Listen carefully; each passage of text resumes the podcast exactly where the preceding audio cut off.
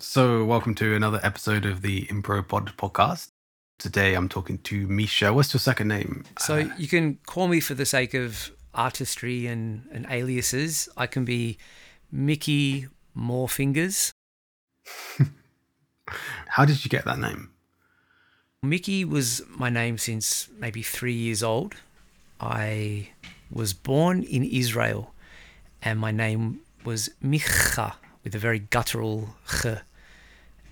And in Australia, people can't say that. So my parents just made it easy for me and named me Mickey.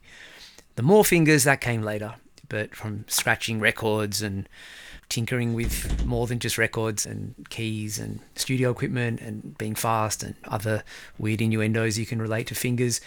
More Fingers was the name. And the other options weren't any better. So I thought that was cool. And I was into drum and bass and this kind of music, and it just felt like the name. So that's what stuck. So, could you introduce yourself a bit? So, you're a music producer. Yeah, many fingers in many pies. So I, as a kid, I was a rapper. In high school, I rapped and released a CD and moved from rapping to DJing. And eventually, I moved to London and I learnt how to produce and how to create beats and sample and do these kinds of things. And while I was still DJing on radio in England, I met a lot of rappers and wanted to record everybody that I ever met and organized some sessions and went back to Australia and produced with another friend of mine, an engineer. So I'd learn just by doing. And now I write songs, I produce music, I make art, I create animations, I manage a rapper from Australia. So I just do things that always centered around music and, and creativity. I currently live in Stockholm, but not for much longer. We're planning to return to Oz in uh, December. So, I'm going to play you a piece of music. Um, and I want you to tell me what that makes you think of. Any kind of thoughts, emotions, ideas. They can be as abstract as you like or incredibly specific. Anything really. Okay, here we go.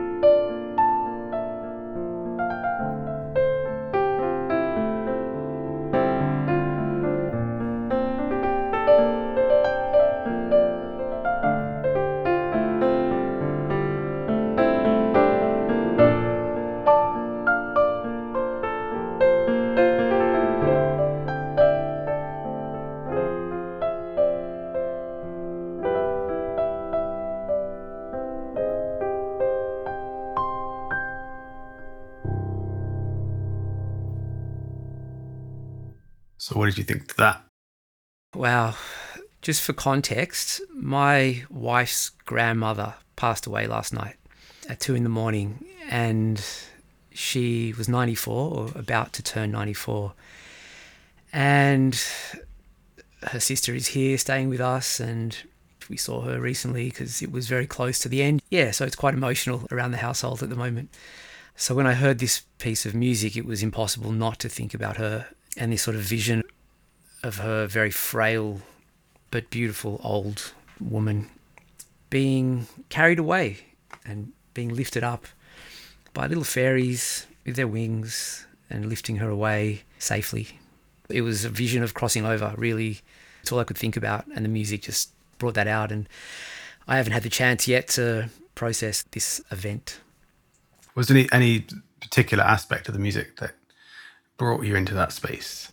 as you started to play and I get comfortable in just listening and being able to allow myself to hear the music and then it was a movement walking upwards that allowed me to see this fluttering of the wings and the lifting. And then at the end that last boom the last low note was the door closing a little bit of closure on that story. It's interesting how, especially this first piece that I played to people, there's often this theme of ascension, as in ascending to something. I don't know if Yusuf. I, ha- I know Yusuf I'm looking forward to listening to that one yeah Yeah. So his he came up with this glass staircase idea, and the fact he was going up this glass staircase that's delicate, but this sense of going into another space or uh, going upwards. And a kind of couple of other people have also said this. Is it the same piece of music or is it not? It's always improvised. Yeah, so it's always different every time. But do you feel that you ascend in these pieces or does it just, it doesn't? Sometimes. what I'm thinking about is is often quite minimal when I'm playing it. Yeah. And for me, I also feel I'm able to listen to music objectively without detail and just again capture that essence that it's a feeling and, and it can be it's my own mood or, or moment in time that will define whether it's really uplifting or quite sad. And that piece could actually be both. The sadness of, of death and the beauty of a safe journey away it's yeah it's yeah it's both.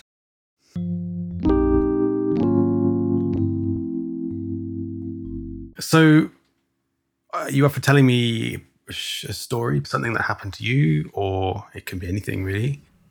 This week, all I've been doing is been writing a proposal for some funding, and I work closely with with homeless youth and create music and workshops. And one character in particular, Owen, he lived with us when my wife was pregnant with my firstborn, Samuel, and this guy was in out of jail, hard life, on the streets at the age of 11, and he fell in love with rap music, and I met him doing a workshop. Part of being a human, I think, is you want to help people. I really learned the idea of helping one person can help many. And over the 15 years I've known Owen, I've been working together closely with him, and he's just grown and grown as, a, as an artist, as a rapper. He's very dedicated to his craft. And yeah, this week I've been building this proposal because I'm going to create workshops. And the beauty of the story is that the reason I'm returning to Australia is through him and an opportunity with an organization. We've been funded to build an enormous art and culture centre in Australia where we'll be able to help people living with any kind of trauma. There'll be spaces dedicated to creative workshops, art, therapy. It's all for people who have been homeless, who have been abused, who've gone through addiction. And this is now a step towards my future and his future as well. I was doing workshops for a long time, teaching scratching records and the art of rapping, things like this. I set up a, a small company that would go into youth centres, and Owen in particular lived in a a crisis center or a, a, a, youth refuge, so they'd have a few beds available. And I went in there to take my records and show these people a bit of hip hop and whatever.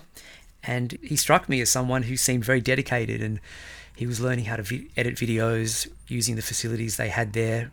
And he just seemed very keen and asked me to be his DJ for a show. And I said, sure. And from that point, he asked me again and I did it again and I was very rusty with his raps, but I was very encouraging. And yeah, we just continued to be in touch. And I just wanted to help a guy who I could see so much passion, so much fire in him to share not just his story, but his artistry. He's just kept going. He has not stopped. And he's then in turn kept me accountable and inspired because I see him working so hard and so dedicated to getting to where he wants to go. I'm I got to keep up. We're very much a partnership now, and it's not like a mentor thing. We share our vision together now. It's great. Yeah. So what I tend to do is break the story down into points, into cue points, if you like. Can you tell me a bit about what it was like in this youth center as an atmosphere? Yeah. So the youth center itself is in cool neighborhood. It used to be a rough part of town, but not really. It's full of trendy cafes and all that kind of thing. And the refuge itself is on a corner. It feels a little bit like a, a miniature prison. It's like your old sort of estate housing style corner um, balcony, two levels. Um, the front entrance is a large um, car park graded fence and security entrance only. And when you walk past, the kids are always out the front. They're asking for a dollar. They're being cheeky. They're smoking. They're doing what they do. There's always kids around that area. But meanwhile, there's business women and men walking by. It's very nice cars. Everything's very fancy. And when you walk in, you're expected to see a fight. You're expected to hear screaming. There's people coming off their drugs. There's police cars are always sort of pulling up nearby because you know something's just gone down. Yeah, there's a tense atmosphere from time to time. In other times, it's this oasis, which is what it was called. And it was this very caring environment run by quite old people and a few young volunteers back then. And yeah, it's it's a place that heals people, but the people from the outside looking in, it looks like a very rough environment you might not want to walk through. And then you talk a bit about his process of transformation then. What did he go through, this guy, to get out of this sort of mindset? It's not just a few weeks rehabilitation and they they should be fine. It's continued. He lived with me and my wife, and we're a very kind, loving couple. And I don't think he had ever seen that before.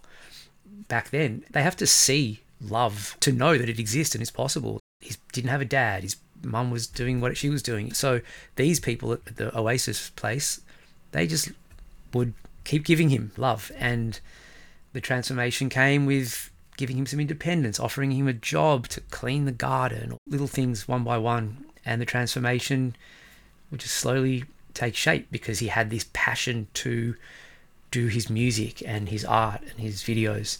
And I think he saw that if he didn't do those things, he would be dead or in jail.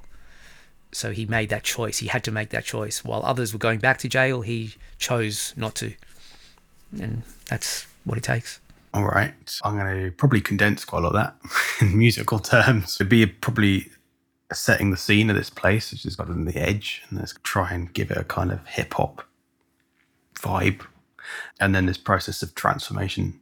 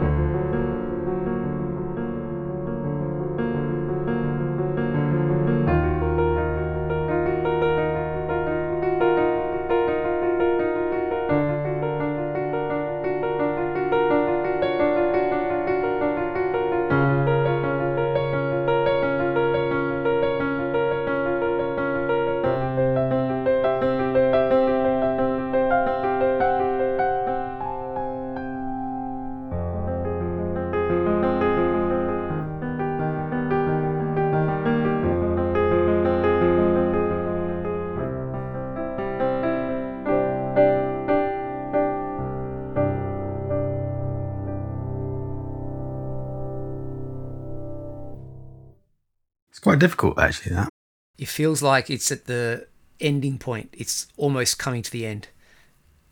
Yeah. Did you feel like that reflected his journey in any way? Yeah, it felt like there was this cool little off time piece, and that's when the the craziness was happening at the refuge and all the fights and the muddle and the huddle and the bubble was all moving along and that was where he came out and the ascension or the the move away from that was yeah, that was happening. And when you finished, I felt like there was still a journey to go, which is great. Was anything that you missed? The only thing with, especially with hip hop, is space and is to pull back and to do like bomb, bomb, bomb, that real ability of changing the movement and the pacing to put it into a new space.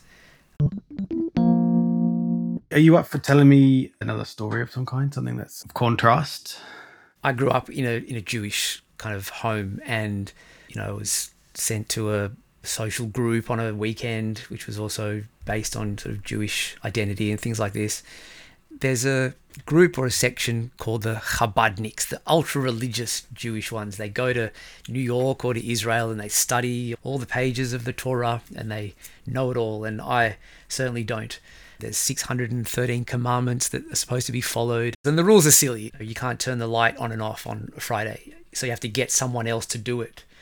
So there are people who get the neighbor, hey, it's Friday, can you turn the light on for me? It doesn't make sense. So in the, one of these youth groups that I was at, there was a boy, Andre, funny guy. We used to play a lot. I was already going into hip hop, and he was more into hallucinogenic kind of techno, and he was always talking about fractals. But anyway, I went away. I lived in London for years, eight eight years, and then I came back to Australia. And one of the things with people who go to the Chabad house and this thing, it feels like they're always trying to recruit you my instinct is to run when I see one of these black and white suits coming towards me. I'm like, okay, here we go. I'm going the opposite direction. And I hadn't seen Andre for years. And then I'm in Bondi in Sydney, and there he is walking towards me. And I, my instinct is to start walking faster because I see he's wearing the hat. He's like, Mickey, hey, what's up? What are you doing Friday? I knew it. I knew it. He was straight in there with the question. And he asked me to join a band he's friends with these guys a piano player, credible jazz pianist, plays Latin, and a violinist. Also, child prodigy, incredible musicians. He invited me to a jam. He needed someone with beats and to scratch some records. And he had all these records he bought in New York when he was studying, and all the records were readings from the Torah, children's education, all very Jewish and, you know, um, enlightening the young minds. But also, cantorial music and uh, the rabbis chanting and these beautifully deep um, spiritual songs and melodies called nigunim, or the nigun is the melody. And I would just get a record, play a, a beat from a vinyl, I'd play two turntables, and then the other two guys, the violinist and the keys player, would be able to jam along. And I played a nigun. And then they would continue. And we could improvise. And we would record these improvised sessions. And I'd go back a week later, we'd do it again. And we became a band. And we started to do shows and we started to build those jams into songs. And I would bring my laptop and record and start to learn how to use Ableton. And it was a learning process. And for 10, 12 years, we made songs together. And the lesson there is don't run away from someone who's calling your name. and I'm very in love with this music, and the band is called the Asthmatics.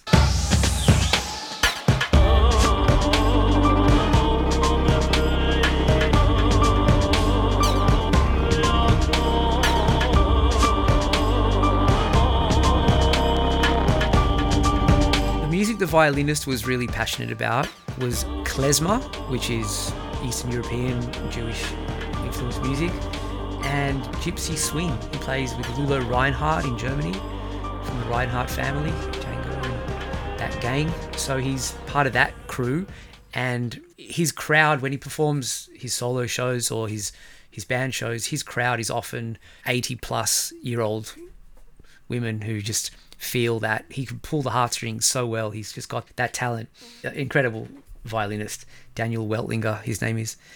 It was the idea of bringing these old Yiddish melodies back from 100, 200 years ago and not letting this language die, not letting these melodies and music die. And that was the concept behind the Asthmatics was to keep that alive. So give it the hip hop bent was my way of bringing it to now, but that's just natural for me to do that. So you have a particularly Jewish scale, don't you? There's yeah, there's a Semitic scale. There is one. Um, D flat, A flat, B flat, and four white keys C, E, F, G.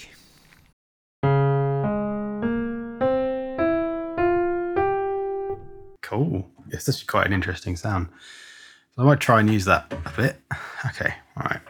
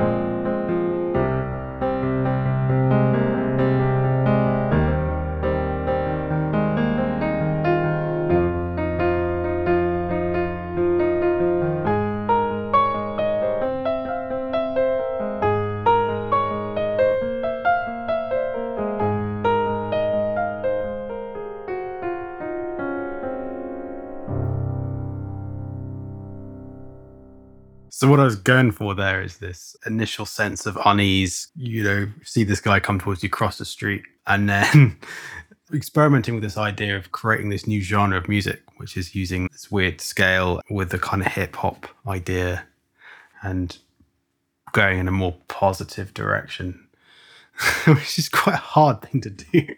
And when we would perform, there'd be samples thrown in from vinyls that just didn't make sense, but somehow that was the idea. It was a mash. It was always a mystery what, what might happen. And very improvised as well with asparagus. He would just put the needle down anywhere on a record, and there'd be just something would happen, and often it would work by magic. Did that music do anything for you that I just played? Towards the end, yeah, it really did. It, it really hit a spot that was familiar. Um, and of course, when you discovered the scale, yep, there it is. It's more one handed. The bass can be quite minimal, and it's just those melodies. It can be quite eerie as well. It's just something magical about that little scale that gives you a feeling. It places you in Eastern Europe or it places you in that. Yeah. So you can you could have like fifths, use a lot of fifths in the bass. Yes, exactly. Great. I think we'll wrap up there. So what did you get out of this podcast? I got a free concert. That was cool. It was a bit of therapy for me just to get today's events out. We've worked together on some music in the past, so it's lovely to connect. And musically, I've been in family summer mode for five months, so I'm desperate to jump back in and reconnect to music like this. What are you working on at the moment? Um, right now, I'm finishing a video animation for this rap song for Owen. I've got another song that's very close to the end with KJ. Do you remember her? She was from Atlanta, and I've added a girl from Western Australia, Shaka, onto the song with some beautiful harmonies. So you, you collaborate a lot remotely. Yeah, completely remotely. I am a remote human. I don't connect with many. I don't have many people here in in Sweden. I'm doing my dad life and go and do some yoga and play music in my own make art. Like that's what I'm about. Thanks very much for being on the podcast. Thanks for inviting me. It's an honor. Join us next week for another episode of Impro Pod. Thanks for listening.